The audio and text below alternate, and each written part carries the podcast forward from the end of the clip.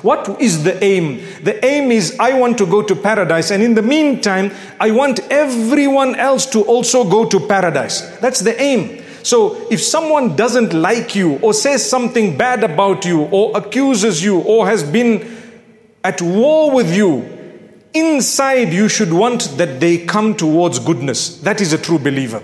Inside, you should ask Allah, Oh Allah, bring them to Islam, bring them to goodness, bring them to justice, soften their hearts towards what is right, soften their hearts toward, towards what is going to please you. That is a dua of a believer. That is a true believer. You are cleaning your heart because the aim is for you to go to Jannah. Through your prayer, if someone else has turned towards Allah, do you know you get a full reward for all the good that they will do? That's why if someone entered the fold of Islam through your effort, you have a reward for every act of worship they will ever do from the beginning to the end. And you will not be sinful for the sins they do because you did not teach them that.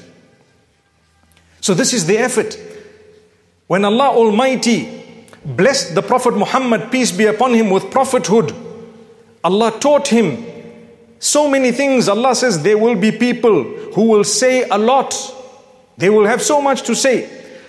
ولتسمعن من الذين اوتوا الكتاب من قبلكم ومن الذين اشركوا اذى كثيرا Allah says you will hear a lot of, of harmful things.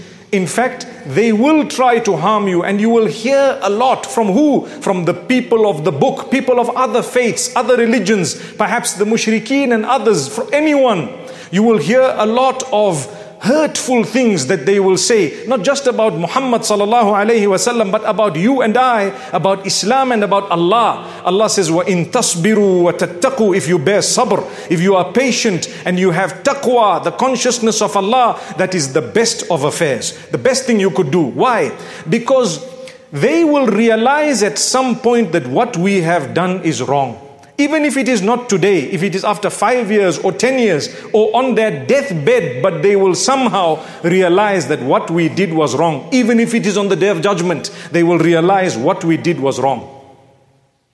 So be fair, be balanced, be just. I'm not saying if someone has come to war with you, put your hands down and tell them, beat me up. No. If someone wants to beat you up, you have every right to defend yourself and beat them back. Every right. Subhanallah.